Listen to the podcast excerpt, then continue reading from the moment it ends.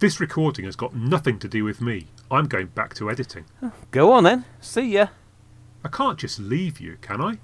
Well, if you want to be useful, see if you can get some more downloads. What's wrong with people? Can't you get them to download the podcast? I don't know. We keep asking. Something to do with a flooded marketplace. Something to do with a flooded marketplace. Well, I don't know. Exactly. I'll give up on you, Richard. Now, Giles. Look at Giles. Giles is asking the right sort of question. Oh, thank you. Why are they downloading other podcasts? One minute you're worried about our podcast, the next it's all the other podcasts. Well, never underestimate the competition. Competing is very important.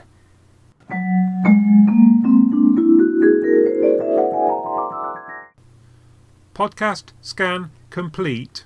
Well, who are they? They are nothing. Huh? What does that mean? They are nothing. Well, you, you mean they don't show up in iTunes? They have no identification. But everyone's registered. We have a directory for the entire podverse. They are nothing. What? They don't exist. Not anywhere.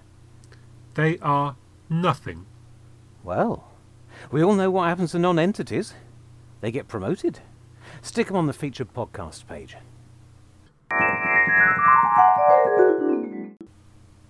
Here we go. iTunes, podcast directory, ratings and site layout.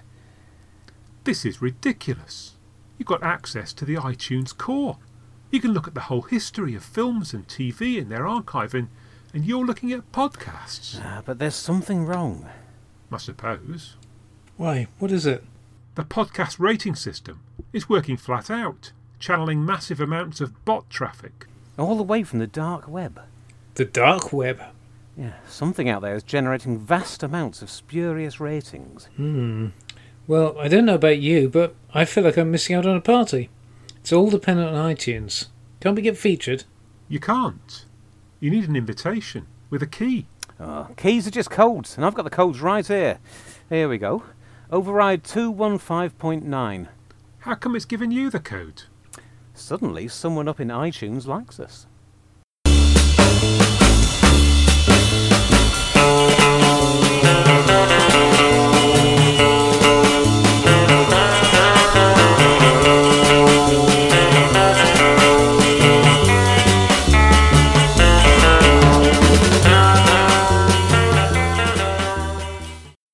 Hello, and welcome to Something Who podcast, episode 27. Back again after just a fortnight this time. It's another episode in our classic format where we compare a story from the original series with one from the new. And today it's all about making our way to the top as we bring you our thoughts on the seventh Doctor story, Paradise Towers, followed by the ninth Doctor tale, The Long Game. And here to talk about these two stories are two friends of mine who are no strangers to life at the top. It's Paul Um, yeah, hi. and Giles. Build high for happiness. It sounded Ah. like an amazing compliment. I just have no idea what you meant. So before we kick off, I'd just like to mention the Sirens of Audio podcast, who invited me on a recent episode to discuss 8th Doctor Big Finish Audio Neverland. So thanks for that, Dwayne, and I think it's high time you had Paul on the show, as he's our resident Big Finish author. Oh, okay. Let's see. Uh, also, last week we heard that Fantom had been dealt a financial blow by their wholesalers, and uh, I mean, the, the three of us have all attended Fantom events, and they also produce a good range of audios and books. So, I'd like to recommend to our listeners that they go and buy something from them to keep uh, their business going. Yeah. Yes, I'll second that. Great bunch of lads. Anyway, let's start our episode with Paradise Towers, which was written by Stephen Wyatt, directed by Nicholas Mallett. It's the second story of season 24 and the first one that Andrew Cartmel had an input to. Indeed. Who wants to kick us off? Awkward silence. I, I, I'm, I'm, I'm, I'm holding the silence to see what happens. Okay, I'll go. I remember being quite embarrassed by this at the time. Um, because I think I, I kind of built up the idea that, okay, there was going to be four, four episodes of Time and the Rani to get through. And then Hmm. the new the new thing was going to be upon us. And then the first episode was, although I didn't mind the storytelling style in some ways, I think things like the um, the Kangs and so on, will immediately had me metaphorically want to, you know, crawl behind the sofa and um, and cringe a little bit in that self-conscious teenage way that one has Hmm. um, before one gets used to the idea that it's a kids show and the silliness is all part of it. But coming back, obviously, I've, it's it's not one I've kept a distance from in the past. But coming back, I yeah, I liked it. I I tend to like it more on each viewing. I think Mhm. I can appreciate more of what they were what they were going for and be a bit more forgiving of yeah some of the failures. I, I think Mm. as a first first stab at Cartmel era Doctor Who, it's um it shows yeah quite a bit of yeah of what's the promise of what's to come. That's not a million miles away from the way I, I feel. Yeah, it's a shame we haven't got a young person on here who can watch this. I mean, you know, it wouldn't have to be any younger than we were uh, when we saw it, but the point was not just that we might have been teenagers who took the program a bit more seriously than perhaps we should have done, because maybe all teenagers do that, but we didn't have a precedent for this, did we? We Hmm. we thought, oh, it was so wonderful for all those, all those preceding generations, and now what's happened to it? What's happened to the magic of Doctor Who? We said for the first time ever. Nobody had ever said that before. but Yeah. but now these modern fans come to it with with a much wider. Is, this all exists. This is all part of the fabric of Doctor Who. These this wide, it's even wider tonally Hmm. than it was back then. So they don't have to worry about being embarrassed by it. They can enjoy it and think, oh, that's that's what this era was like, is it? That's good. That's Mm. great. And I gather they're very well adjusted and happy people as a result.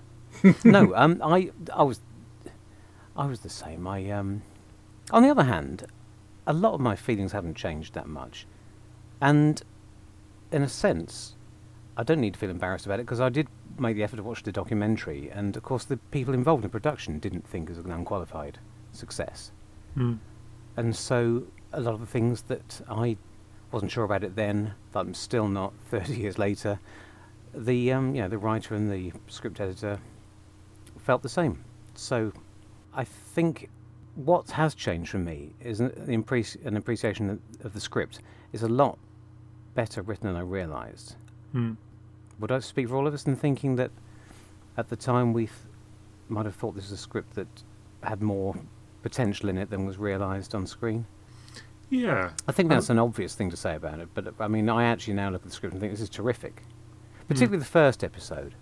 I thought it was very tightly written Hmm. and set out its all very well the first 25 minutes, and then wasn't quite as tight either as the structure of the plotting or the or the dialogue was- wasn't quite as good in the other three, and I w- wasn't surprised to see Stephen Wyatt explain that a he was making it up as he went along, and b he wrote the second three episodes very very quickly Hmm. that um, seemed pretty obvious. But he, I could see through all that, and I enjoyed this type of Doctor Who. It's, I mean, it's got some things in common with one of my favourite eras, season 17. Um, I don't know if I've ever mentioned that before. But also has a has something new, uh, new to it, doesn't it? It's not just comic. Might be a more comic book. Yeah, well, I was going to say that, but you see, that's what everyone said about it at the time. But I didn't. Re- I wasn't familiar enough with comic books to know what No. they meant. Hmm. I suppose the stylized nature of it. Yes. it is. I think in season seventeen, it's just very funny at times, but it's just a layer of humour, of, of wit in the dialogue mostly, Mm. layered on top of quite traditional plots. Whereas what's happening in this era is Andrew Cartmel's in, is encouraging his writers to look at his favourite comic books, and whether they do or not, he's encouraging them to. He's somehow getting their minds into that mindset. Hmm. I mean, with this wasn't specifically inspired by comic books; it was inspired by J.G. Ballard High Rise, yes. and Mm. possibly also Brazil, Hmm. which uh, Andrew Mm. Cartmel seems to realise as he's Hmm. as it's put to him in the in the middle of the DVD documentary. It Hmm. must have a bit of 2000 AD in there, though, surely. Hmm. They draw. I mean, the very fact that they're drawing from J.G. Ballard rather than. I mean, Doctor's always drawn from all sorts of places, but it's not often drawn from great literature Mhm. or in, or cult literature. is often drawn from sci-fi basics and and Hammer horror films and much more obvious sources. No, it's not often stepped wide far enough away from the low hanging fruit Mm. of similar g- genres. So that's that's one thing I like about it. And um, I suppose it is that stylization that's divided people, and maybe still divides people. Not all the characters are easy to identify with. Some of them are so stylized, and the same thing is true in Greater Show in the Galaxy. Mm. Hmm. It's very entertaining to watch. They all fit together and very nicely as a piece of fiction. They're all in character as fictional constructs, but how many of them make us feel as people? And and and I think in both those both of Stephen Wyatt's stories, you can split the characters into the ones that you have uh, some hope of identifying with, and the ones that are simply there for you to think, oh, that's clever, Mm. that's quite funny, and that's quite clever, well done. Uh, But I, I have no, I don't mind that as a style. Once in a Mm. while. Am I making any sense? Yeah, Yes, yeah, I mean, I- So, so I mean, I, I, I think my initial viewing of it was a bit more positive than either of you two. I mean, I, I, I think what happened was, I'm not sure I saw it immediately it went out because I was at university at the time. I think what I think I probably saw it a bit after, and I might have seen all of the episodes fairly close together. I think, like you say, with um, with Time and the Rani, that was an endurance, and I think I saw in this that whilst it wasn't brilliant, it had the seed of something that made it worth watching other Mm. Doctor Who in this in the series. It wasn't, you know, I wasn't going to give up on it entirely. So I- I cut it quite a lot of slack for that reason. I mean, the acting's very uneven. I think is is what I Mm. spotted this time. That there's there's quite there's quite a lot of sort of children's TV style acting going on. You know, and there's also quite a lot of rhubarbing going on. You know, there's there's in the Kang the Red Kangs only have two speaking actors Mm. and then a bunch of, of of bit parts, and it's sort of the same all the way through. But I mean, I mean, it's a fantastically huge cast, and it does give the sense that there are lots of people in this place. But but yeah, not very many speakers among them. And I guess, you know, probably uh, you know more than anything, it feels like a um, a stage play as much as a as a television show. Yeah. Mm. Yes, I shouldn't harp on too much about the difference about how I received it back then, because who on earth wants to know? I mean, I'm surprised anyone wants to know what I think now as a 40-something-year-old, but who wants to know what I was thinking when I was 16? Mm. I, I sure as eggs don't. Mm. But I remember thinking, there's another, another one of those sort of season 17, 18 things. A lot of people, clever people, knew that this was much better than the, the previous year or two or whatever, Mhm. how, depending on how, just how much you disliked the previous. It got very serious, very up itself, very continuity bound, very dry, Mm. very dull. And in almost every way, this was the, the most massive improvement in terms of imagination and ambition. Mm. But I guess, and I think I could tell it even then. But the point was, it was often spoiled by things that made you, made you slightly embarrassed, made you cringe, as the young people say nowadays. and I, and back then that meant more to me. That bothered me so much. And whether it's, whether I, it's maturity, or just distance. But um, I don't worry about all that now, and I can just enjoy it. Mm. And I do enjoy it a hell of a lot more than Terror of the Vervoids, for example. this Yeah. is something new, not pastiche. I mean, the the best of pre, uh, even Terror of the Vervoids is better than a lot of the stuff around it. It's, at least it's Yes. pastiching something else. Half the time we were pastiching Doctor Who, and that's when Mm. you're in trouble. Mhm. That's when you re- the well, it really is running dry. Mm. Mm. So I don't want to be too equivocal about it. I, do, I really do think it's a terrific story. Yeah. It's just, I don't know, you know, little things. Mm. Some of the actors, the costumes maybe aren't quite in sympathy. It would have looked much better if the. I think with the script being that stylized, there's an Mm. argument. I mean, I, my personally, I personally would think you shouldn't stylize everything else. So for me in particular, if the, if the setting had been much more naturalistic, as, um, the sets are great, as everyone said, Mm. as everyone says on the documentary. I think the costumes fight against Yeah. it. They look a bit Blake Seven. Mm. There's various things that are wrong with them, but they're just too over over designed, too sh- shiny and stylized, and Mm. and just too clean. I mean, I, I had this, this funny feeling when I watched it the first time that Richard Briers kind of wrecks it in episode four by kind of overacting. But Hmm. I mean, on watching it this time, I actually thought, well, he's overacting from the first time you see him on screen, and actually, I mean, at least in episode four, he's he's sort of doing zombie acting. I mean, it, it may not be very good, but but I can sort of see what he's trying to do with it. And to some extent, it's it's almost better than the the other stuff you get in the first three episodes, which, which is kind of well, or at least at least that's less explicable that he that he overacts it so much in the first three when he's when he's just being you know uh, allegedly a normal person. Uh, I Yeah, that's an interesting hypothesis. You're, you're wrong. he's not here. You don't need to do. He's not listening. You don't need to defend him. I, I, when you watch that documentary, I'm not convinced he. I think he knows he was way over the top, and um, he's trying to convince himself that it was the right thing to do. I really don't have a problem with it in the in the first three episodes. I think it fits right into the, you know, as an interpretation. and was this around the time had ever uh, had ever decreasing circles started Oh, yeah. by now? Yeah, yeah. So that was Oh yeah, obviously- it's most. Of, Hmm. Yes, at least halfway through. Yes, yeah. Yeah. So obviously he had cultivated this Well, prissy character. I assume they were casting him to get Martin Bryce because there's a lot of that. Hmm. I'm not going to say unimaginative. There's a lot of that stereotyping people in this era, isn't there? Hmm. They're often bringing people in to do your thing, do that thing you do, but in Doctor Who. Hmm. So I don't, I don't have a problem with that, and, you know, and because the whole thing, as as you say, the stylization, it needs, you know, I agree. It's a terrific performance in the first three episodes, Hmm. and, and Clive Merrison and he work very well together. Yes, playing it yeah. exactly as it's written. hmm. Hmm. The argument really is about, and, and also I would say the a- he's doing some very bad acting in the fourth episode. Hmm. But the argument really is what what should he have been doing? What I mean, I might think I might say, well, it would have been better if rather than raising the performance up to a higher pitch, he'd have toned it down Hmm. and made done something more sinister. But I don't know if it's supposed to be sinister. That's just Mm. my my feeling that maybe Stephen Wyatt had something yet again in, in mind. I think something quieter and less ranty would have been an interesting contrast, but it's not. That's just one interpretation. Hmm. He's still occasionally funny, even in the fourth episode, because he's Richard Briers. I mean, how could he not be? Hmm. And is it? Do you think as it's a story which, um, like a Donald Cotton or something, where the comedy is supposed to turn very dark at the end? Do you think it is pitched that way on on the page? Hmm. Interesting question.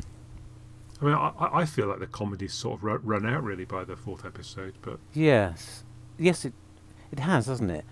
And it's not necessarily replaced with anything more interesting than just we've all got to work together, which is a running theme of the Cartmel Hmm. years, isn't it? Yes. Well, it's a fairly yes. I mean, it's, the, the comedy's fairly dark throughout, and I'd um, I'd, I'd I'd I'd forgotten quite how how blatant Tabby and Tilda is right from the right from the beginning. I had, Hmm. I had sort of slightly misremembered that they they started off as two nice you know two nice nice old ladies who were helpful and then and then gradually you gradually it dawns but in fact it's entirely there from the um, yeah it's entirely there from And the that- that moment they tone- appear That tone is pretty unprecedented in all the previous twenty-four years of Doctor Who, isn't it? Hmm. Characters like that who are just that that's so large Hmm. and so stylized and so unbelievable, but dramatically very valid and very entertaining Hmm. and very well played. mm, Again, the costumes. If it didn't look like Galloping Galaxies or whatever, Hmm. then it would be. Mu- I'm assuming all of this was supposed to feel sinister Hmm. rather than like a like a bit of a like a bit of a laugh. CBBC production yeah Yes. mm, He doesn't say all that in the documentary, Stephen Wyatt, because he's too nice. Hmm. He just hints that sometimes things weren't quite as he'd pictured them. Hmm. mm.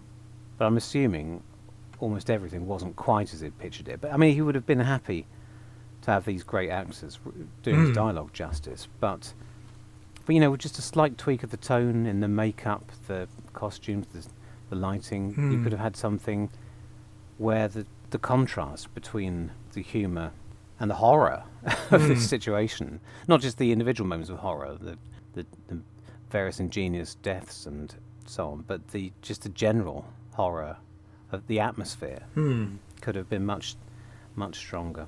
Has anyone here read High Rise, by the way? No, I hate to say, I Seen hate to be the guy who says I've seen the film yeah, well, so have I, but I, I can't remember enough about it to. Um, I was hoping somebody would know it well enough to, Hmm. to make an informed comment on just how much he's he's borrowed. You won't get an informed comment from me. it would be very off-brand, wouldn't it, for, for have informed comment. Ah, damn it. I I mean, I, I think the problem is that it, it, it's been made in the 1980s. Uh, that's how I feel about it. It's all it's all a bit, you know. There's there's, there's just too much. You know, the, the, the, the when they get to the top of the of the tower, it's all very 1980s. The Kangs are a bit, you know, a 1980s pop video. Yep. It, yeah, it, it it it just feels like like like the it's too obvious where it Yeah. where it was made. I mean, it's funny, isn't it? Because a Doctor Who's always of its era, isn't it? But Mm. Yeah. somehow, when we look back on the stories that look very 60s or 70s, it doesn't often seem to ruin Hmm. a story in a way that looking a bit too 80s does. And so- some of it works very well, though. I mean, the, the bit where the Doctor's watching the promotional video for Paradise Towers, and Yeah. you've got that, you've got those sort of 80, 80s video production values Yeah. on the on the promotional film, is um is great, and that's a whole other level of gag, you know, with the somewhat dry voiceover. Come to Paradise Towers, sort of um, adds another level to it. I think the Kang's the biggest disappointment design-wise because Hmm. they are. Uh, I think they're probably supposed to be younger, although that's not necessarily a problem because if they were children when the adults disappeared, and they've, they could well be Hmm. women in their mid to late twenties who, are, who act like children. That's not necessarily a problem. That could that could have been quite disturbing. But um, Yeah. unfortunately, what we get is women in their mid twenties who act like posh actresses in their mid twenties. No, actually, Mm. I'll tell you what. The, the problem is I don't want to pick on anyone, but um, Turlough's missus, who plays the And has Julie, the Julie biggest role- Brennan, yeah. Is Yes. is, is she Fire Escape? Anyway, whatever. Hmm. She, I mean, she is the the weakest. She's a good actress, but she's not. I never believe for a second that she's anyone other than the actress Julie Brennan. All the the others managed to. She's, she's just acting too much. Hmm. She's too posh. She's too precise. Hmm. She doesn't convince me that she's not. I feel she's acting down, whereas the others. Hmm. somehow. And um, Catherine Cusack, Hmm. in Yeah. her first television appearance, I think, is very naturalistic. I was watching her in a in a much smaller part. and I Mm. believed her. Yeah. Hmm. I believed that she had been stuck in this place for the last twenty years, and this is all she's known. Hmm.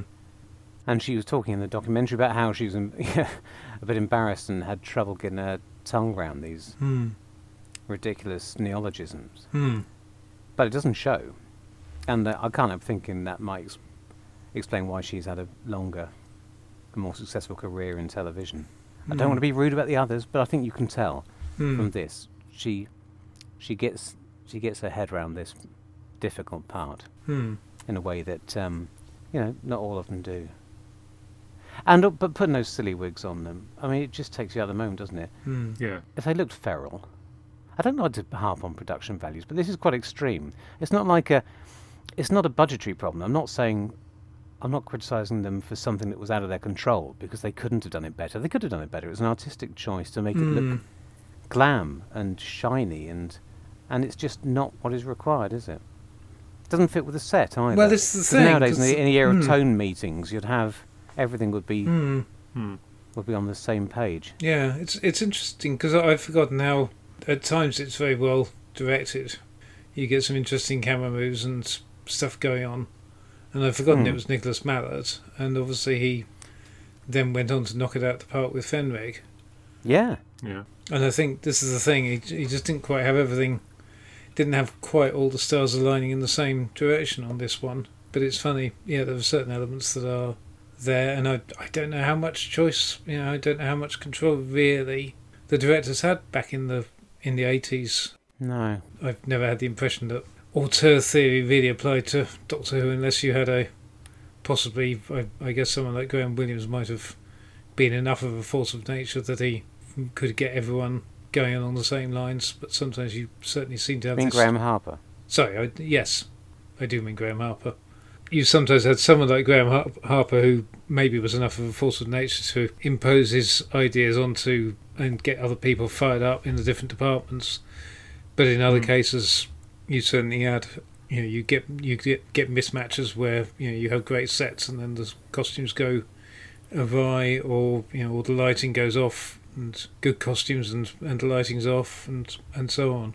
And um, this seems to be it. That I think the costume choice is probably the the thing. The, well, the costume and makeup combined are probably the thing that's letting the letting the side down, coupled with some of the performances. I quite like Binliner as well, actually, and I think she yeah, she was good. she does a pretty good Yep. job of it as well. Yeah, no, it really, it really was mostly. I mean, I actually, I mean, despite what I said, I actually do have it in for Julie Brennan. she ruined this. Why couldn't she look around at what all her colleagues were doing? And, and Mary, uh, no, sorry.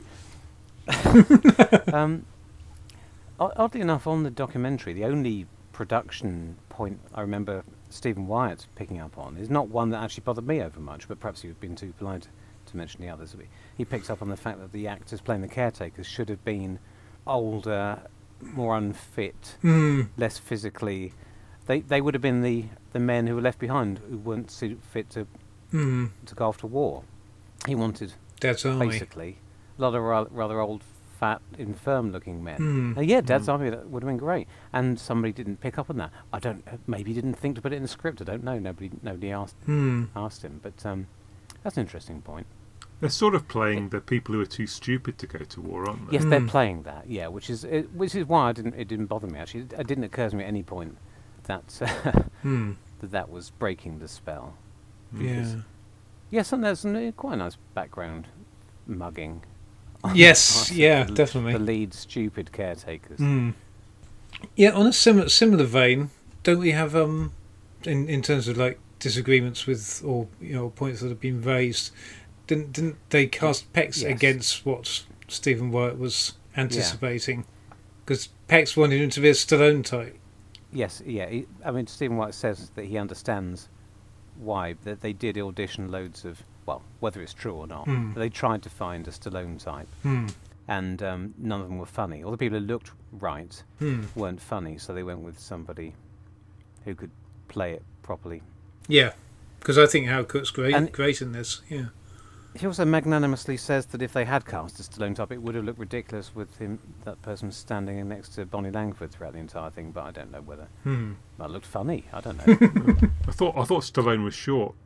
Fair point. Oh, He good didn't point. say yeah. Stallone type. That was Giles. So So, yes, right. it was me, but Maybe a someone muscle bound and Maybe a Dolph Lundgren type. Hmm. Hmm. Maybe a Hulk Hogan type. a Giant Haystacks type. a Michael Kilgarriff type. A Stephen Thorne type. Bernard Bresslaw type. No.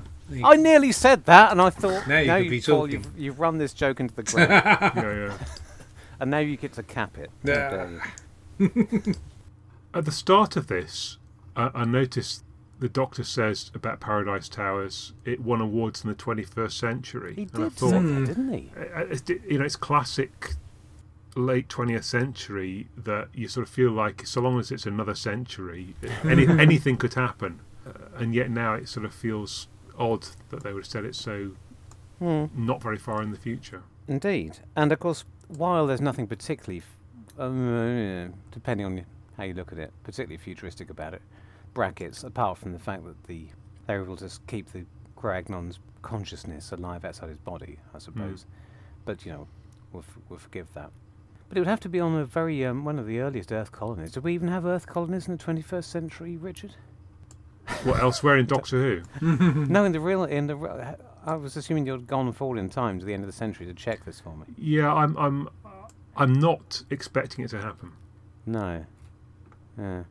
Talking of um, how this is a new era of for Doctor Who in terms of approach, what was the big first about this? Was the first story where they just arrive randomly? No, it's not random, is it? Because they choose to go there. There's something about it. Is it the first story that didn't have any continuity elements? Not a single returning character or element or reference or anything for a very, very, very long time. I think it, I Mm. think it was hailed as such back in the day. Yeah, And wh- whereas we might be thinking that Cartmel went out of his way to do that, what he actually did is prove that it's very easy to do that. Hmm. It's more effort to, to burden these things with continuity. Hmm. When you bring in new writers, they should be creating new worlds. yeah. Well, for 18 or 19 years, Doctor Who never really, never really bothered with continuity, did it? And then suddenly it arrived by the ladleful. So, you know, so having been watching a lot of 60s Who for my other podcast, It is reminiscent of those Hmm. glorious early days when you never knew what was around the corner. Hmm. Mm. Just a bit sillier. What do we think of, of McCoy here? Because I was still getting used to his his acting because it was you know quite a break from the sort of Hmm. actors we'd had Hmm. in the role before. But um, watching it with hindsight, he seemed, and uh, in fact, on the documentary, I think one of them says that they thought Sylvester was still feeling his way. But I thought, well, wow, this is his doctor. This is. Hmm. Yeah. I was thinking, it never really gets any better than this in a good way. That Hmm. sounds bad. I was thinking, uh, you know, all the all the marvelous new ideas he brought to the the role are here. Hmm. Yeah, it's that- pretty fully formed, does not it? inverted commas darkness and sinister Mm. sides that he added later on aren't here. But I mean, that's not really for me. Despite a decade of new adventures, that's not really for me the essential Seventh Doctor. This is him here, Hmm. Mm. and I find it all a lot more charming than I think I did as a teenager. From the you know the moment he steps out the TARDIS and and tries to have a conversation with a drinks fountain or whatever it is, it's terrific. Hmm. And he holds his own against all these great actors. Mm. Very good in the scene when he's tricking the two caretakers. Hmm. Yeah, that's Very highlight. subtle, subtle performance of that, and it's a bit like some. He gets given a lot of um, quiet scenes like that later on. Normally, with a slightly more serious edge, like the the gun scene. in, uh, Yes. Yeah. I was going In, the Happiness Patrol, that everyone always goes on about, but um, he's showing what he can do even this early on. Mm, yeah, he's got that nice Yeah. wis- wistfulness and thoughtfulness in uh, at various moments. So- When he always used to say and still says that he didn't know what he was doing in season 24 and he just was thrown in the deep end and was swimming and falling back on what he knew, how to Hmm. be clownish. It just just doesn't show here. That's only really Yeah. referring to Time and the Rani, isn't it? Yeah, Mm, yeah. Well, I mean, it may, of course, you know, in most things, the first few weeks you do something seem to last forever, and then everything kind of telescopes up after that. So I, you know, I wonder if he's remembering those first few weeks in Time and the Rani and thinking it lasted rather longer than it did. Well, it must have felt like a lifetime for everyone involved in the bloody thing. Yeah. But- yeah, I mean, really, the only bit that I find frustrating is when, at the end of episode three, he gets captured by the cleaner. You know, it's a bit like the the Dragonfire hmm. cliffhanger. You know, that he goes out of his way to, to, to, to be sort of grabbed by it. But Mm. apart from that, and if that's not his fault, that's the weakness s- of the script. Several other actors have been put through that Yeah. mill in, previously, haven't they? yes, yeah. I would talk about what we think Steven Moffat's signature style is, but uh, uh, Steven Moffat. Oh, right, Your turn. I'm doing it again. I would talk about what we think Graham Williams. I would talk more about Stephen Wyatt's right style, but that would involve talking about both his stories, and we shouldn't really get ahead of ourselves, should we? But um, sticking mostly to this, and we're uh, touching on Greatest Show if you must, what do- what do you think Stephen Wyatt brings to the table? Well, I, I think it's what you were talking about earlier. It, it's figures that are larger than life that have, I suppose, a spark of something you might have seen elsewhere, but are, but are sort of amplified to the point where they become slightly caricatured. I think a lot of um, a lot of the Rise of the Cartmel shows had worked in theatre, hadn't they? Hmm. Yeah. They certainly haven't worked in television very much. I think because um, Stephen Wyatt's script Claws, which I, I remember, did anyone see that at the time? Had been submitted to the BBC, which is what um, Cartmel saw, but Hmm. hadn't been produced yet. I think came. Right. I think it came on the year after. Yeah. I mostly know Wyatt th- these days. He seems to have done quite a lot of um, Dickens adaptations of lesser known Dickens stuff he, that sometimes comes up on Radio 4 Extra and things like that. And I, I think there's something Dickensian in. I mean, maybe it's because you've seen Mm. actresses like. Who is it who plays Tabby? Brenda Bruce, Brenda Bruce. Judy Cornwell. Judy Cornwell, It's Brenda Elizabeth Bruce, and Spriggs. Elizabeth Spriggs. Yes. Who, of course, later played Mrs. Gamp in um, Chuzzlewit. Ah, yes. which brilliant. maybe is making me um, make that connection that you know there's a lot of that, but that largeness of character. It's interesting because he doesn't he doesn't exactly deal in incredibly complex plots in either of his stories. I don't think really. I confess to not having seen Greatest Show in longer than I care to remember, and that's just more by accident than uh, than anything. But in this in this case, as you said, there's a stylization, and it's it's more interesting in the incident as it goes along because the actual plot isn't. No. The actual plot of this is pretty Mm. is pretty trite, um, but you just have a lot of fun along the way. I've always been a big fan of Greatest Show, and I think watching this again, it's cemented my feeling that Greatest Show works better as a piece of television. It's, but it's almost entirely because the production is much more in sympathy with the script. Mm.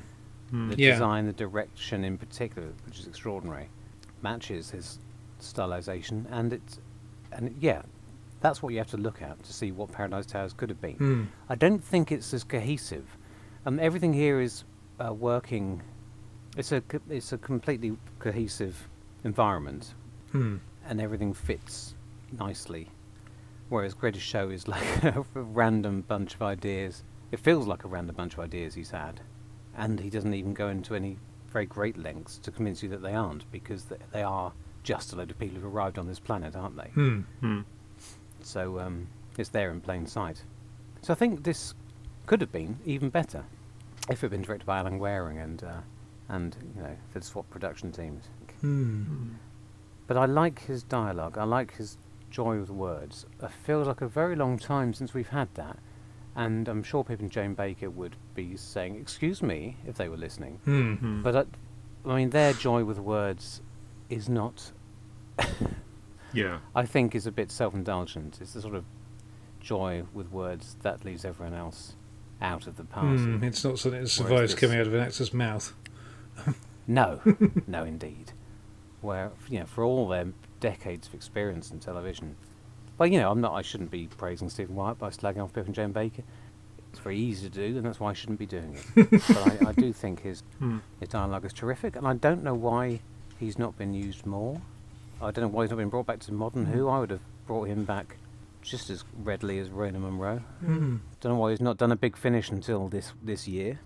It, it feels to me that the, that the the journey of both of his stories is the thing. I mean, the destination is kind of you know less interesting, but but but it's a, it it's very interesting to see where you know where it's going and, and, and along the way. Mm. Yeah, and I think that's the uh, last thing I'd, wa- I'd want to say about Paradise Towers because it possibly links with with the long game. Hmm. Is there a some of the characters have a a journey in this, and others seem to meander and and go on dead ends and red herrings, and that's where I think you can tell that it hadn't been plotted very thoroughly in advance. I mean, I, I'm still slightly frustrated by the fact that Mel, even after she knows that thing, very bad things are happening here, and that a Ah. she's in, at the very least she's in danger, but the, Mm. she's supposed to be a companion of, of the doctor. She should know that the companion's life is to is to help him save the day and right the wrongs. But she's obsessed with this bloody swimming pool, Mm. and it doesn't really make any sense on a character level or or a plot level. But um, so that's slightly odd. I think there's a line about her having arranged to meet him up there at some point. I think it's thrown away, or that's her. Hmm. But I, I suspect we m- maybe the the other thing you're going to point out is when they get there, the fact that after all she's been through, threatened by cannibal lesbians who've been eaten by robot cleaners, etc., etc. She then goes, "Oh, let's get into. The, let's. I want to have a. s- Okay, I want to right. have a It's not swim. so much the getting up there as the yeah extraordinary Hmm. yeah. naivety. Yes. And It's lovely. They must just make up all the stories to keep the keep stop people from coming up here. and then but then the robot crab thing isn't very impressive anyway. Mm. I mean, it's, it doesn't it doesn't feel like. I mean, I mean, maybe it might have killed her, but it doesn't feel like it's going to happen anytime soon. No, no. Uh, I don't know what anyone would quite easily. expect when they write a, an underwater robot mm. in Doctor Who. I don't know quite what you'd be expecting it to look like, Hmm. Hmm. but still, you know, it's the writer's job to not rein in their imagination Hmm. and everyone else to make it work for them. Isn't it? Mm. Yeah. Do you think it's slightly too long? I think it could have been a very, very tight three-parter. But Hmm. we something we used to argue about in those days. You didn't until until season twenty-four because we didn't have three parts before Hmm. then. And suddenly it all became about, well, this one would have been better as three, or that one was good. That three-parter could have been four. And everyone was, Mm. well, maybe it's just in my circles or in my head. But I remember a lot of arguing of the toss over, you know, if like Yeah. 25 minutes here or there. Mm. There was this thought, wasn't there, as you say, that the four parters were somehow better than the three. um, a- a- and it did not really borne out particularly by the. Uh, maybe maybe it was just because those two at the end of this season aren't all that. Take that back. Yeah, well, at least where Delta's concerned. I was about to say, and then, Mm. but because I was about to say with regard to my my initial sheepishness or cringe factor, by the time we got to Yeah. Delta and the Bannermen, I was completely on board and and Mm. uh, and loving it, and uh, thought, yeah, Well, while we're still dipping back So, into our yeah. teenage memories, I thought it, this season, I remember distinctly thinking and telling everyone it got better with each successive story. Mm. But I I don't know if I think that now. I, I sometimes look at it and think that Delta and the Bannermen is the most fully realised Mm. story, whatever that whatever that means. But going back to the idea of the the, the journey Mm. and the the environment, the towers, Mm. build high for happiness is the motto of the entire story. There's Mel's obsession with getting to the top, but the evil lives in the basement. Mm. But in general, there's there's no real differentiation between any of the 150 floors in between, is there? yeah, Mm. It doesn't get worse as you go down or worse as you get up in No. particular. So it's that's why I think that contributes to the fact that it feels the middle episodes feel quite meandering. The Yeah. plot is progressing, but the geography of the tower isn't really adding to the plot. No. I don't Hmm. think, a- apart from downwards.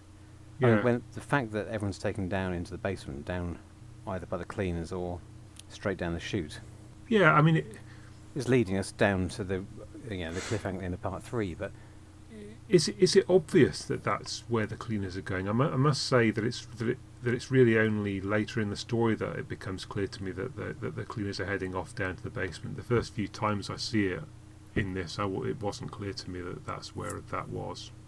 again, my research is lacking. One thing I remember from High Rise is that the vertical layout of the environment in the, in the film and book High Rise is very important Hmm. to the narrative, Hmm. and that the class system that's that is a metaphor for that's laid bare during the story is entirely dependent on people wanting to get higher Mm. And that's a fairly basic science fiction idea, isn't it? In, in dystopian futures, that the dregs of society live on the ground floor, Hmm. Yeah. and the only way to raise yourself out of that is to get to the penthouse suite. Mm. It's interesting that apart from that we don't really get much of that in Paradise Towers. It's not really interesting in explo- and using the verticality Mm. of No. its titular structure as any kind of metaphorical underpinning for the Mm. Enterprise. Yeah, no, this Is is. I was going. I was actually going to bring up the you know the question of whether is there, is there much metaphor going on, and you know, uh, as you say, uh, by the time you get to episode four, the lesson that's being drawn is a seems like a fairly trite one of everyone should work together. There isn't one that underpins everything, is there? No, it's just a little, a little pinch of various different things. Mm. People descending into Yes. into ferality and savagery and losing the humanity. It's just Mm. very basic themes like that. Yeah. But that, you know, as a And you wonder whether there's a there's a bit of a police state kind of thing going on with the with the caretakers, but they don't. The fact they the fact they all give their comedy Hitler salutes when when um all hail the great architect. It's much more about the banality of evil, uh, Mm. thought, isn't it? Well, maybe that's taken too literally, but the fact that they're so utterly banal Hmm. and rule bound. I don't know how much how much of that Nazi imagery is in the script and how much was just in the design. I wouldn't have thought there was very much of that in the script at all. Hmm. I don't think it's it's a, only obeying orders.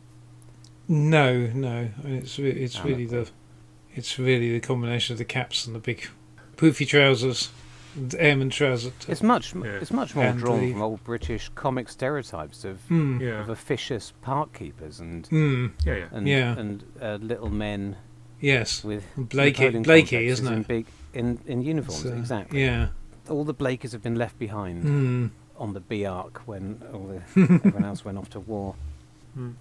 Yeah, there's just that one scene or group of scenes where Mel's in the in the lift with Pex and they descend suddenly to the basement and then whiz afterwards straight back up to the top, Hmm. which sort of puts the whole thing into some sort of perspective, but it but it feels like it's thrown away a bit. Hmm. I was thinking, is Um, that the first place where where the basement thing is mentioned properly? the fact it's forbidden. And we don't really find out anything more about the society from which they have come from on the outside. What how it feels like there's a there's a although maybe that's a, maybe that's a I th- point I that we think- don't know what I think happened in that's the war. deliberate. Yeah. I think if he'd had more time to write it, that we, we would have been able to read th- between the lines and um, discover more Hmm. about the missing pictures of this jigsaw. Hmm.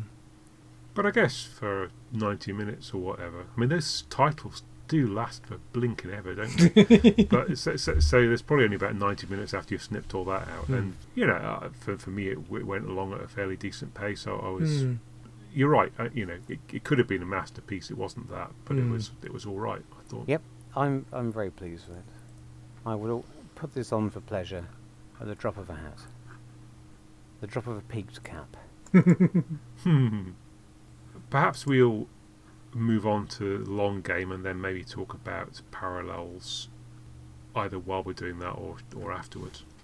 Long game by Russell T Davies, middle of his first run, where he seems to write everything, more or less. Directed by Brian Grant. Uh, uh, uh, that's not a name that um, particularly springs to mind, but uh, No? This is one Do you want me to say something about Brian Grant? go on then. I thought his direction was very impressive. I Yeah. thought it looked great, and I was waiting for him to come back, and he never did. Hmm. Hmm. And he's and he's always seemed very keen to talk about it. He was on all the commentaries and documentaries and things, but uh, never asked him back. I've uh, no idea why. I don't imagine there's a big story behind that. Hmm. The other interesting thing that Brian Grant did for this story Go on is I thought it looks great. I think his camera work's very nice. He does a lot of shooting things through other things. That's the, that's the technical term in in photo photography. but also, he's turned off that filter, that gauze that um, the cinematographer, the director of photography, had used in every other episode. I think it's the only episode in these first thirteen where he doesn't use it. And I was getting sick of it by this point. There are a lot of people moaning about the look of it, saying it looked like Hollyoaks rather than an expensive science fiction program, which is slight exaggeration, but I I just kind of know what what these Hmm. people meant. This is the first one that didn't for me. There's, uh, does anyone else know what I'm talking about? They've put the film effect on it. It's just Yeah. a shot on standard definition videotape. Yes. Then they've they've cut out every other frame to make it look filmy. Yeah. But the f- director of photography has put a particular filter on the lens on every episode of this series to blur it, Hmm. to blur the picture, soften it. I thought it looked bloody awful. And Brian Yeah. Grant overruled the director of photography and was allowed to. So apparently it wasn't that important that it was the directors were forced to use it. And that's why I always thought it looks better, sharper, and um, posher and more expensive than all the other episodes. Because it's not crippled by this um, strange decision to lower the quality of your picture. Hmm. So well done, Brian Grant, for that. But um, probably shouldn't have been the first lengthy monologue on the subject of the long game, should it? I think uh, we've gone way off topic there. Sorry. should be talking about the story itself, and all I can talk about No, is I, the I- crispness of the image. to be to be honest, you know, I, I, I agree with you. I think when I watched this one, as as usual, you know, not having watched it for, since it originally went out, I all I remembered was people moaning about the long game and how it wasn't it wasn't all that great as a story. But I remember actually quite liking it when I saw it, and I quite liked it this time too. And I but I did think that that shot down of the Earth and the spaceship that's beautiful. There's there's some really nice shots both at floor 139 and at floor 500. Yeah, I, I thought pretty decent job. I mean, you could say maybe the the alien is a bit kind of weird looking at the end, but yeah, I'm not going to get too upset about that. And if it's not getting ahead of ourselves, he assembled a good cast, didn't he? A fantastic Mm. cast. Yeah. Yes, very good indeed. Giles, do you want to say something before I carry on? It's, um, because it's funny. I know it's, it's. I've always tended to overlook this story because it kind of sits in the middle of. It sits in the middle of an awful lot of stuff that is ostensibly meteor, but then it's also possibly. It was the first, it was ar- arguably the first filler episode that we had.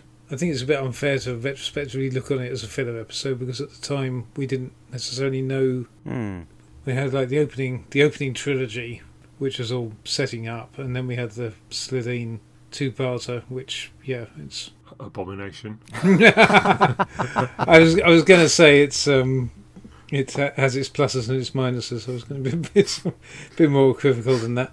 But then we'd had Dalek, and and obviously then you you know you got this is this is sandwiched between Dalek and Father's Day, Hmm. both of which are quite meaty stories. But it's it's it's a, it's a very serviceable yeah it's a, it's a good as a standalone piece of Doctor Who, and you know especially given that its apparent heritage as, as something that Russell had written in the eighties as an early pitch to the show, devised the basic idea. It's a perfectly serviceable piece of Doctor Who that could have come out of Hmm. could really come out of the McCoy kind of era or similar. It's, it's also one of the few proper bits of arc we get in this first series too, in that it's setting up the um, the conclusion. Mm, yes. Is is it, Richard? Is it? I'm going to come back to that Mm. Okay. and make you wish you'd never said it. Yeah. No, I, I don't know, John. So you, I think you're trying to make excuses for all those people at the time who, who wrote it off for a variety of spurious reasons. I mean, yes, um, you know, whether it be coming straight after Dalek, Hmm. and they thought that Doctor Who's going to be like that every single week. Hmm. Now we'd reached the heights of Dalek. It's going to be like that. People never thought about filler. People talk about filler episodes now, because Doctor Who's a, a series. Hmm. But um, people never talked about filler stories. When you had six four-part stories a series, Hmm. nobody ever said, "Well, that one's a filler." Hmm. Everyone was judged on its own merits. Yes. Yeah. Mm. People never even thought that the six-part season finale n- need necessarily be weightier than the others. It was just longer. Hmm. Hmm. So I've really missed that. I really missed the days when people didn't have this shorthand way of dismissing. Or Yeah. When they're reviewing a story, it would automatically start on a lower rung Mm. than it needed to because this was a filler one. This didn't contribute to the arc. Hmm. I missed that. Yeah. Very annoying. But um, people have written it off for so many reasons that once they found out that Russell had had the idea back in the 80s, and it seems to have entered urban legend that it, it was a Sylvester McCoy story they had pitched at the time. I don't think it actually was though. Was it? Wasn't it earlier? Right. Uh, well, they are. But yeah, no, it- it feels like it would fit in. People thought it felt. It feels like it would Um, fit in, but hmm. And there was a hell of a lot of assuming on the part of mostly detractors that it was actually a script that he'd written in the Sylvester McCoy era and had just got out of his drawer and dusted off Hmm. and, and just changed the names, which I thought was very silly. Hmm. Hmm. People have been saying silly things about Doctor Who for a very long time now, haven't they? I wish they'd stop. it was clearly just, if it was an old idea that he dusted off and repurposed, um, you don't have to link it to. As he d- well, clearly Russell thought he needed to link it to the stories that came later on, but I, th- I don't think that was because he thought it didn't stand on its own. I don't think he would have viewed this as a filler story that needed justifying by pretending that the Daleks were behind it all later on. I think he only did that when he came up of the wheeze for reusing the sets. Hmm. It's like saying that the Ark in Space was a bit of filler, but suddenly is worth considering because it links to Revenge of the Cybermen. Hmm. Oh, the Cybermen were behind it. Oh, well, there you are. Now I give a shit. I and I am going to get on to that point. I, I think the idea, the retconning, because a writer can retcon their own ideas just a few weeks later. It doesn't have to be done by successive production teams um, years later. For Russell to say, oh, the Daleks were setting this up, the Daleks installed the mighty Jagrafess of the Holy Hadrojassic Maxarodenfoe Hmm. into the top of Satellite 5. It makes no sense whatsoever, and it's just because he's convinced himself that he needs to justify reusing the set. And I really would much rather there'd been no link whatsoever. Because if only, uh, partly because it doesn't make any sense. Why would they do that? Why would the Daleks install, use a different alien, uh, uh, whatever? It, it also fuels the fire of those fans who say, "Well, this story wa- was rubbish. It was filler. It was, it was trivial and not worth my attention." But now that I know that it had something to do with some Daleks, it suddenly has been elevated in my estimation, which Hmm. so many people were saying back in 2005. And I, I hope they've had time to reflect on, on the banality of their vision. Yeah. What this is, you see, Hmm. it doesn't make any sense, not just through practicality. I mean, if you, th- you know, some people think the Daleks employing the Ogrons is a bit silly. Hmm. There are lots of Daleks. Why the hell do they need Ogrons? But you know, that says nothing to them using a Pig slave. what? Pig slaves. yes. Well, quite. oh well, that's a whole. I could do a whole episode on s- Yeah. the stupidity of the Daleks never just being the Daleks, Hmm. always having to Hmm. be. Oh, anyway, no. Um, But this story, to the extent it's about something, it it does have its own, it's a it's a satire Hmm. Yeah. on the um, willingness and gullibility of the public and the willingness to just be enslaved, intellectually enslaved Hmm. by media corporations. That's a nice little story. Yes. It's the perfect subject matter for a filler episode, or as we used to call them, an episode. Yeah. and Yeah. it doesn't fit with the Daleks. If you say the Daleks are behind all this, it ruins, it takes all that out. Hmm. It undercuts that point and just makes it about oh they're softening the um, the human population up so they'll be easy to invade. Well, why they they use big old laser cannons to soften people up. They don't use subtle tactics like this. Hmm. So that that always annoyed me because I because I enjoyed this story and I thought it stood on its own two feet Hmm.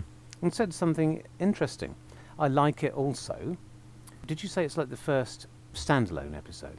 What it is, I was having major, well, no, I had some concerns over the 45 minute format back then, which Mhm. have never really gone away. I still divide them into ones that are well structured, that make good use of the 45 minute structure, and, one, and ones that don't.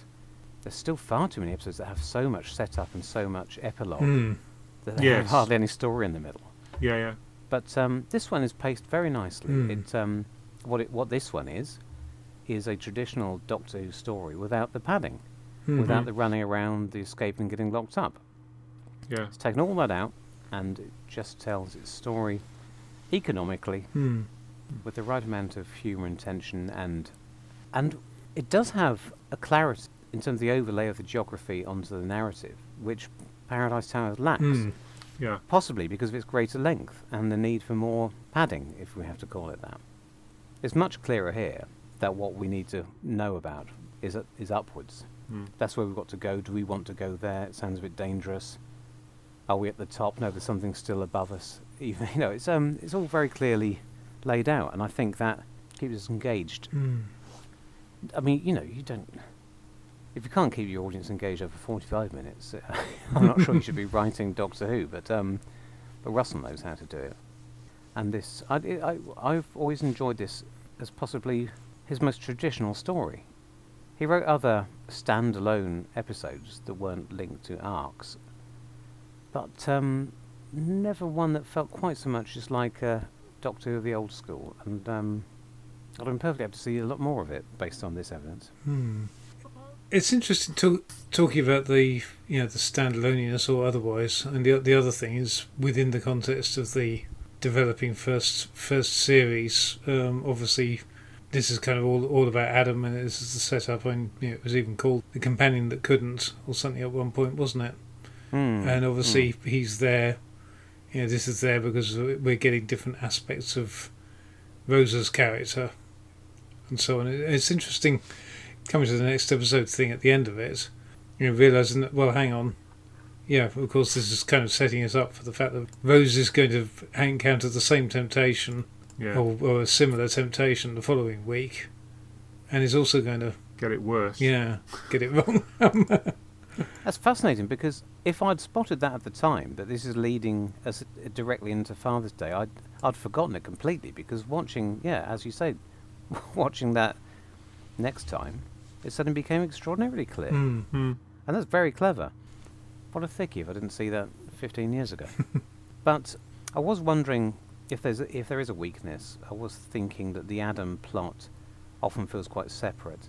Hmm. Well, it's almost the equivalent of Mel's elder C up to the swimming pool. He, Hmm. he excuses himself and goes off and has his own little Hmm. storyline, which only comes back in fairly close to the end. And on my first watch, I was thinking, is that a sign that that's an afterthought? But of course, it could be the opposite. It's the flip side of that.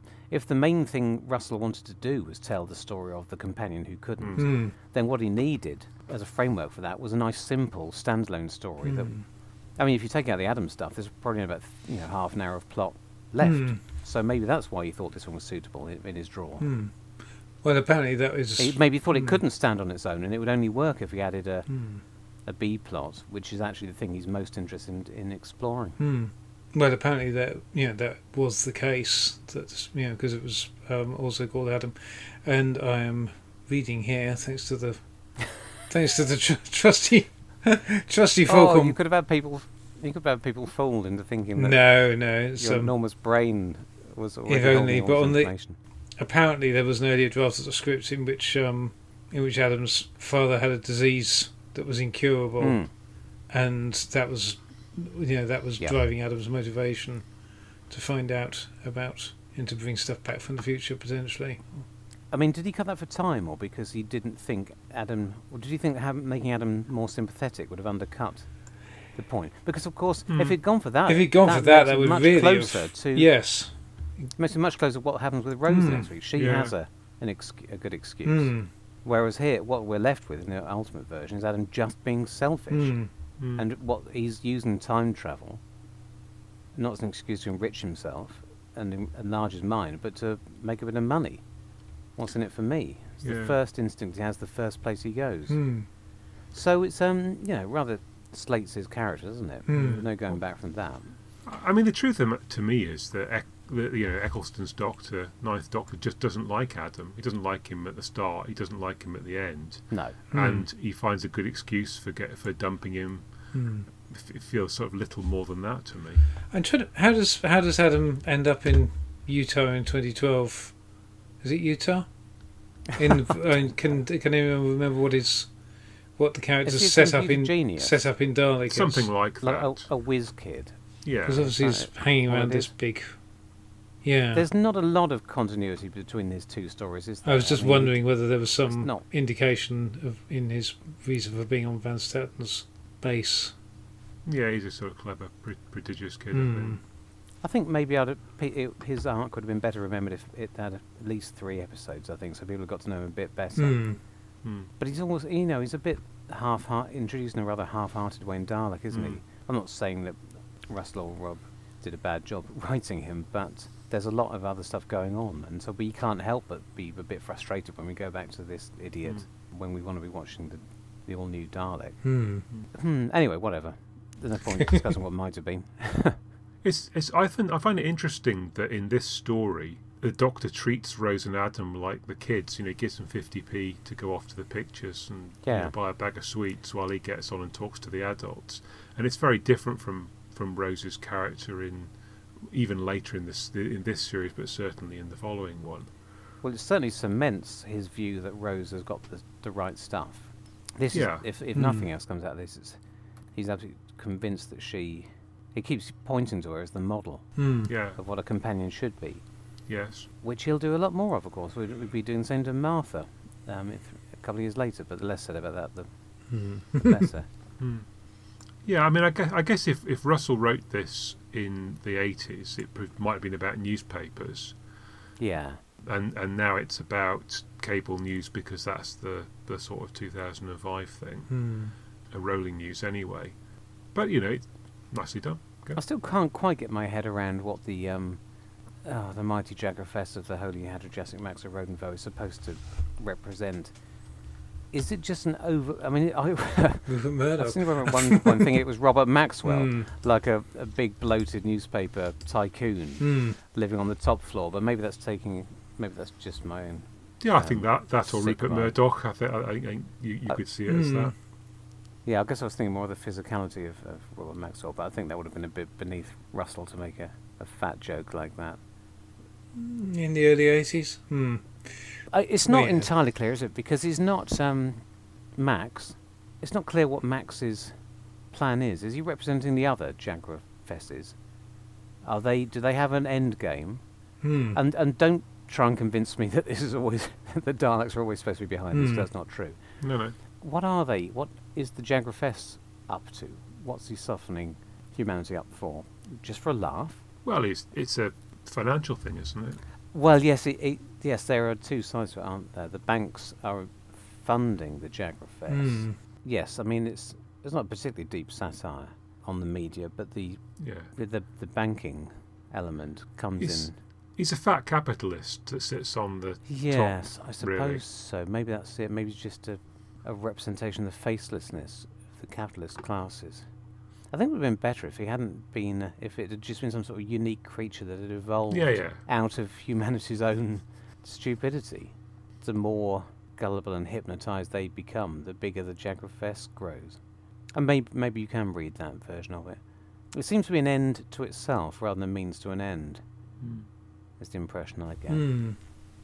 I mean, also Cathica is is perhaps the better companion than Rose because Rose just ends up getting captured, and you know, if, it, if it isn't for Cathica, then they don't Well, get yeah. rescued. I was watching it this time thinking if the doctor's in, in the market for trying out new companions, he should take her with him. Yeah, yeah. But she clearly passes the test. She picks up on all his very subtle cues Yeah, at the end. indeed. We're talking about a great cast. This was the first time I ever clapped eyes on Anna Maxwell Martin. Oh Yeah. dear, my life has never been the same since. Simon Pegg, though, Yeah. now he's a major Hollywood film star. People look at this and think, why did you waste Simon Pegg in a little part like this? But A, he wasn't that Simon Pegg back then, was he? No. But also, it's a very good part for him, and he yeah. really, Yeah. he really nails it. Takes gets every ounce of, a bite out of that dialogue. Hmm. And he looks great, painted uh, with his white hair and beard. Hmm. It's a good look for him. You should go back to that. And you know, a nice bit of work with Tamsin Greig as well. Just, just Mm. as you're sort of, you know, thinking there can't be any more really good cast members in this, surely. Now, you two have done a lot of research. Now, is my memory. Now, her scenes stand out, don't they? They're completely separate from everything else. and Mm, I have yeah. this feeling that they were added in later in the, w- in the way in which a lot of supplementary filming was done in this first season because episodes were under running. Hmm. Am I right about that, or am I getting confused? Uh, it looks like it could Because I know there were various other stories had whole characters introduced, just like famously in End of the World, you know, characters that were just one scene Mm. characters that are just there to fill up time. But is she or isn't she one of those? Well, the way it's Well, filmed, It sounds half plausible, but I don't know. Go I don't on. know. The way it's filmed, it looks like it, as you say, it looks like it could have been because she's only on, she's only there with Bruno Langley. But on the other hand, that is the, given what we were saying about the driving force of the plot, being Adam's story and the fact that she's the one that installs the the brain flap, which is fairly integral that to bit would have else. to, would have to have been there. Those scenes would have to have been there, even Mm. if they weren't at quite that length. Maybe I'm just maybe what I'm remembering is thinking this is going on a bit. I mean, it's all very good stuff, but they are very they are longer than they need to be. Those scenes, aren't they? Yeah, it's quite fun. It's quite fun though. I like the way he keeps on making excuses and she keeps on demolishing his excuses. Yeah. Yes, 'cause, I mean, he starts out being very anti the whole surgery aspect, and then he's Hmm. very anti it at the end as well, but somehow he gets talked into it in the middle. Hmm. Nobody ever seems to have been very interested in revisiting the character of Adam, do they? Do you think it's What do you see it as, I as, mean- a, as a big finished box set? Well, you know, Well- you finally finally have that Adam is Davros could actually be a um become become a real I was thing. wondering if anyone was going to bring with that the up. wonders. That's a, of the um, of fake rumours from 21st Century Doctor Who. That was one of the best because Mm. it actually made some sort of sense. I'd like to point out I never fell for it, obviously, but I'd like a parallel universe version where he becomes Davros. I think that's an elsewhere elseworld Mm. story that is worth telling. Mm. No, but it's ju- I think it's a shame that most people just think, at best, well, his story's been done. There's nothing to add to it, and at worst, why on earth would we want to go back to him again? Because I, d- I just hmm. I think there are lots of different angles you would take with him. And he's not in Corrie anymore. I'm sure he'd be grateful. Have you noticed that I've got through this entire review without saying something along the lines of, for a middling filler story, this isn't this is much better than anything we've had in the last two seasons of Doctor Who. Oh, well, there it is. openers and Yeah. well, we we get that. Well, every- every understandably, time, when you don't got we? don't we? Russell knocking it out, it's, It's- different. It's kind of traditional. It's traditional to say. Hmm. I never thought much about this at the time, but I really appreciate it in in hindsight. But I think the difference is that with this one, we appreciated it at the time, and we appreciate it now. I mean, we you know. we did, we did. Mm. Yeah, us three.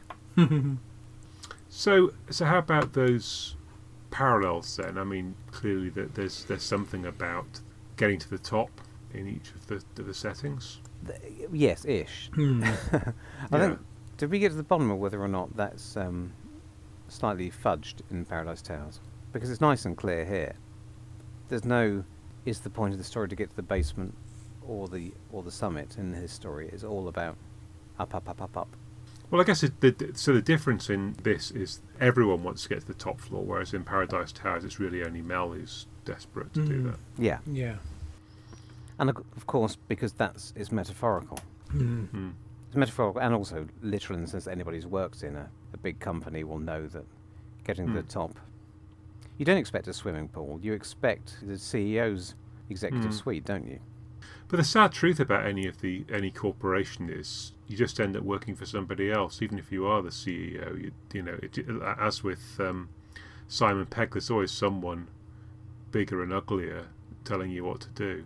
I mean, si- Simon Pegg, I guess, maybe shows Richard Briers the way forward in terms of you know a rather more subtle performance in, in the role of chief chief caretaker. Or you could argue, in terms of p- uh, people whose characters die and and then c- carry on in some sort of zombie form, that Anna Maxwell Martin shows Richard Briers the way forward. she doesn't say a bloody word after she's dead, but she's Yeah, yeah. still. But I, I believe it. I've always enjoyed her last little contribution to making sure that Simon Pegg gets his just desserts. Mm, yes, Yeah, yeah, indeed. yeah. I've written zombies down as another parallel. Yeah. Well done. I, I I think also, I mean, you know, clearly you've got potentially old Jagrafess is the is the Kroagnon of this story. They're, but they're Hmm. both they're both the pets or the or the masters, whichever way you look at it, Hmm. of the Yep. the guy who's apparently in charge. A- Adam, you could say is well, I don't know, is he is he, is he an equivalent for Pex? Not really. They've got their, their, their, they they have a different trajectory. I suppose they're both somewhat tragic figures in the end. Hmm. I like the gratuitous use of skeletons in the long game. Hmm. Are they, is it even explained what that circle of, of dead people is there for, apart from to give us a cheap thrill? It's very good. I like a nice skull bursting into view unexpectedly. It's the Scooby Doo fan in me. Well, it's interesting, isn't it, that, that you've got uh, you've got the news gatherers on floor one three nine, and then you've got a similar setup on floor five hundred. Although it, you know it hasn't gone so well up there. No. And what are the zombies doing? They they they're just there to they're the sort of final edit, are they, of of, of whatever- everything else is happening elsewhere? Are we up in the gallery here? I suppose satirically, the, the biggest point this story makes is that the entirety of this vast 96 billion strong human empire Hmm. has become not just ossified, but it's um, it's dumbed down. The Doctor is expecting to see the pinnacle of human culture and civilization, Mm. and it's just people eating cronk burgers. Hmm. So I guess it's saying that if we take our eyes off the ball and start believing everything we're fed by Mm. the media, Hmm. in inverted commas, then we'll regress in the same Mm. way.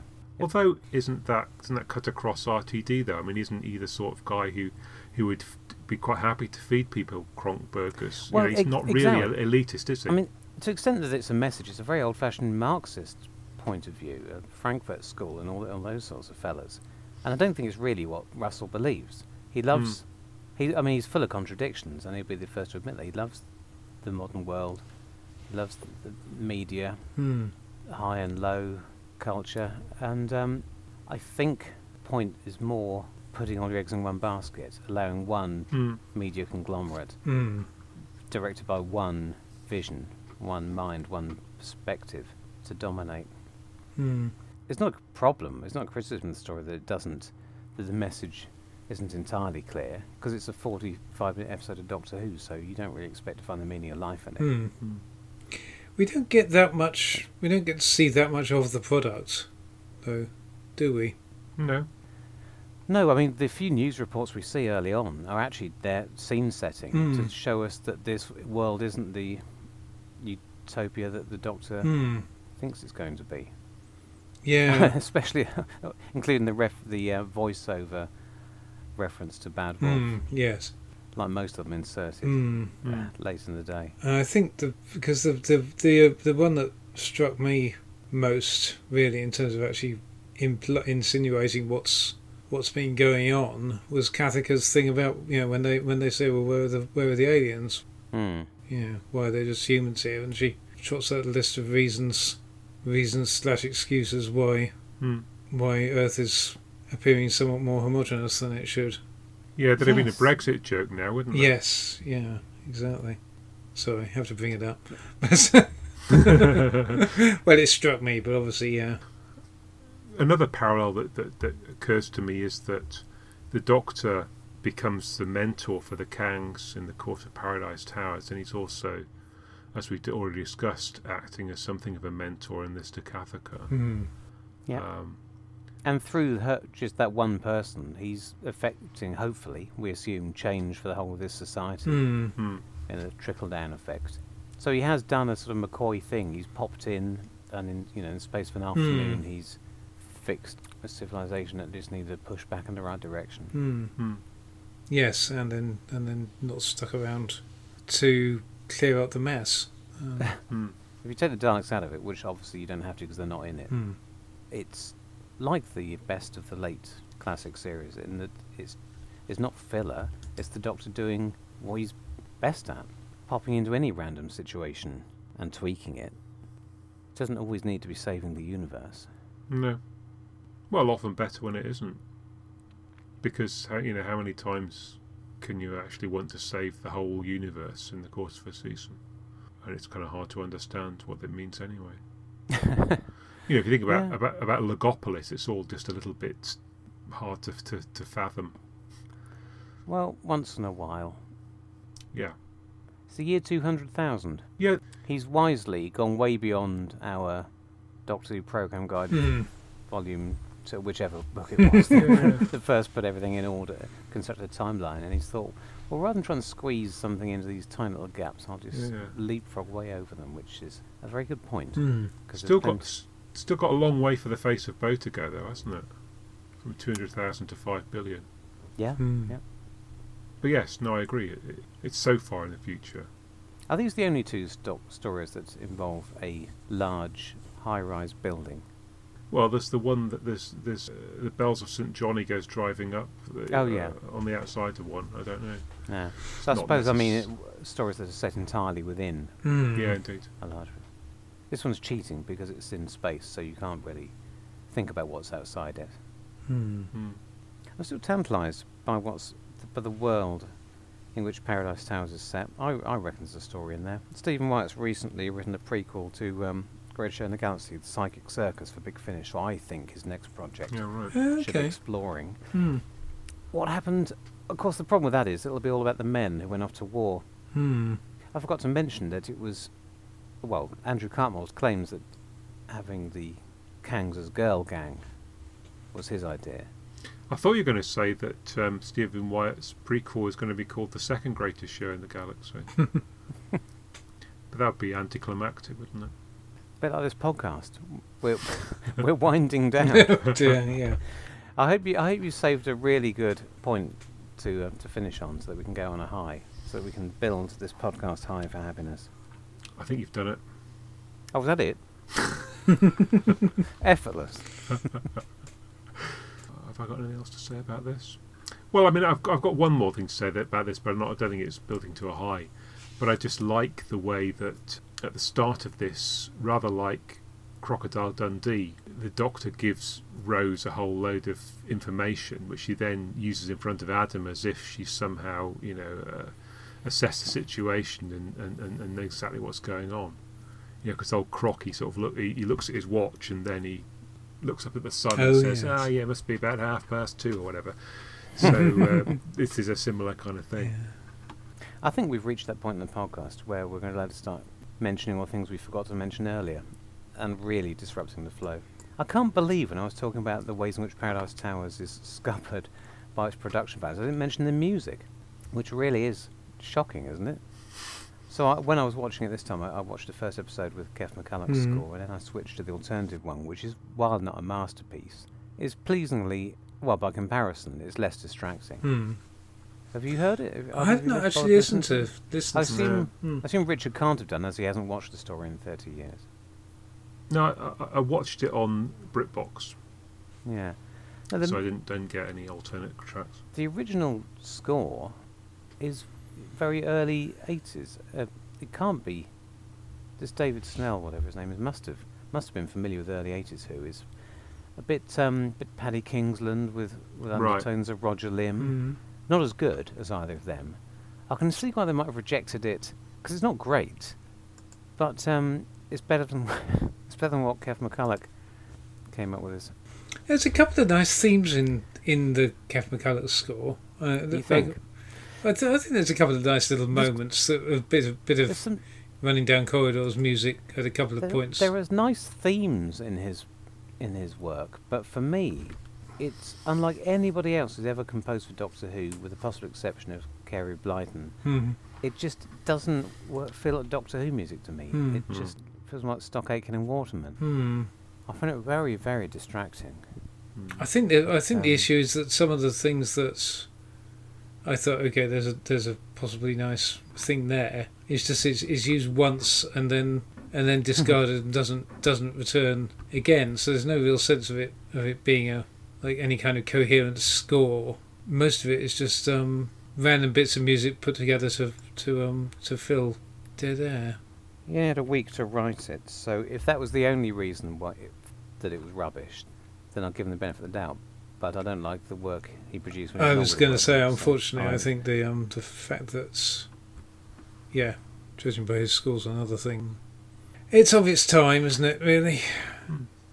It just I'm- feels to me like classic, you know, McCoy Mm. incidental music, so I didn't really notice it that much. Oh crumbs. Okay, well you've gone native. Yeah, well, you know, it's just what I expected Mm. to hear. I don't mind the stuff that's going on when the when the caretakers are, are going around and being nobbled and so on.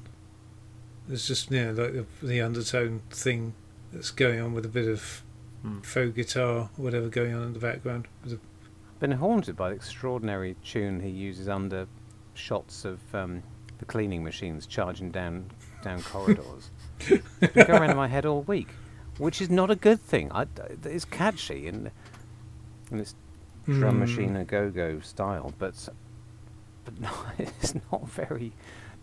it's not dramatic in the right way, or conducive to Mm. creating an atmosphere, c- conducive to creating a headache. Well, I'm so sorry to have. I sound like a right old misery, and I shouldn't have you ended. Can you edit this bit in earlier on? I Where, yeah, so we can well, end on a high. sure. Well, we'll we'll bring this. I think this Farrago to a to a close, and we'll see what will happen in the edit. Mm. I think. But um, in the meantime, uh, it's been very nice talking to you about these two these two stories that we've you know quite enjoyed. In fact, we very much enjoyed one of them and, and, and quite enjoyed the other. I think. Mm. Yep. What a pleasant surprise. Hmm. Are we making a habit of this, dipping back into stories that we lesser, lesser celebrated stories, and finding new reasons to enjoy them? Did we do that Hmm. last time? We did rather. Yes, we did. yes, We yeah. did. Yeah. Yes. Let's stick to let's stick to that then. Let's forget all these big important stories. Make this the underdog championing podcast. The only downside to that was your suggestion that we perhaps look at um, Talons and Unicorn as a pair, because Oh. it was the the um, The Chris I take it Benjamin back, box set. ben, uh, Benjamin one. You haven't want. you haven't finished rec- we haven't Hmm. finished this one yet. Yeah. Sorry, I interrupted you. Go on, do your bit. do your bit. You were nearly there. Uh, okay, so thanks, thanks both of you for joining me on this and for the uh, fun chat we've had, and uh, we look forward to doing it again sometime soon. Yeah, it's great. Absolutely. We enjoyed that. Goodbye, everybody. Yeah, thanks. Sorry if I was overcritical. I, I don't mean it. I love everything and everyone except you. Bye, everyone. Overcritical? Nah.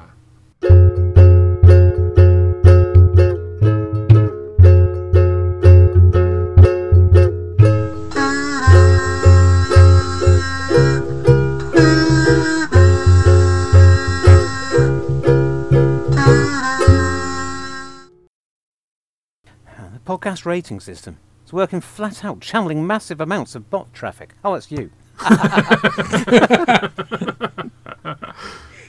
The podcast rating system. It's working flat out, channeling massive amounts of bot traffic. All the way. yeah, that's what I. That's how I did it. Which that. fictional northern county was I channeling there? I've no idea. And not, well, you won't know, will you? Which Hmm. I, I, th- I thought which it- would I you be most upset to hear that I was aiming for? uh, it, it, it sounded like um, somewhere between Manchester and Liverpool. I would say you're probably Cheshire. yeah, I thought there was too much Yorkshire in there. I kept slipping back into "Hey, by gum." It's terrible, isn't it? Anyway, never mind all that. I could have brought my wife on. She's a big fan of High Rise. Oh, okay. Only because it has Tom Hiddleston in it. Oh, right. She says she's read the book as well. Okay, Sorry. come on Would you then, like come on and tell us. Get a, get a critique. I'll I'll go and interview her and we can edit that bit in later. Do mean Graeme Harper? Sorry, I, yes, I do mean Graeme Harper. Say again. Sorry. Do it again. Shall I- Okay. And perhaps you had someone like, you know, sometimes you had someone like Graham Williams who could. Oh, I won't bother. don't say it, don't say it, don't say it. uh, and sometimes you had someone like Graeme Harper who could be. I think we found our outtake for the end, haven't we?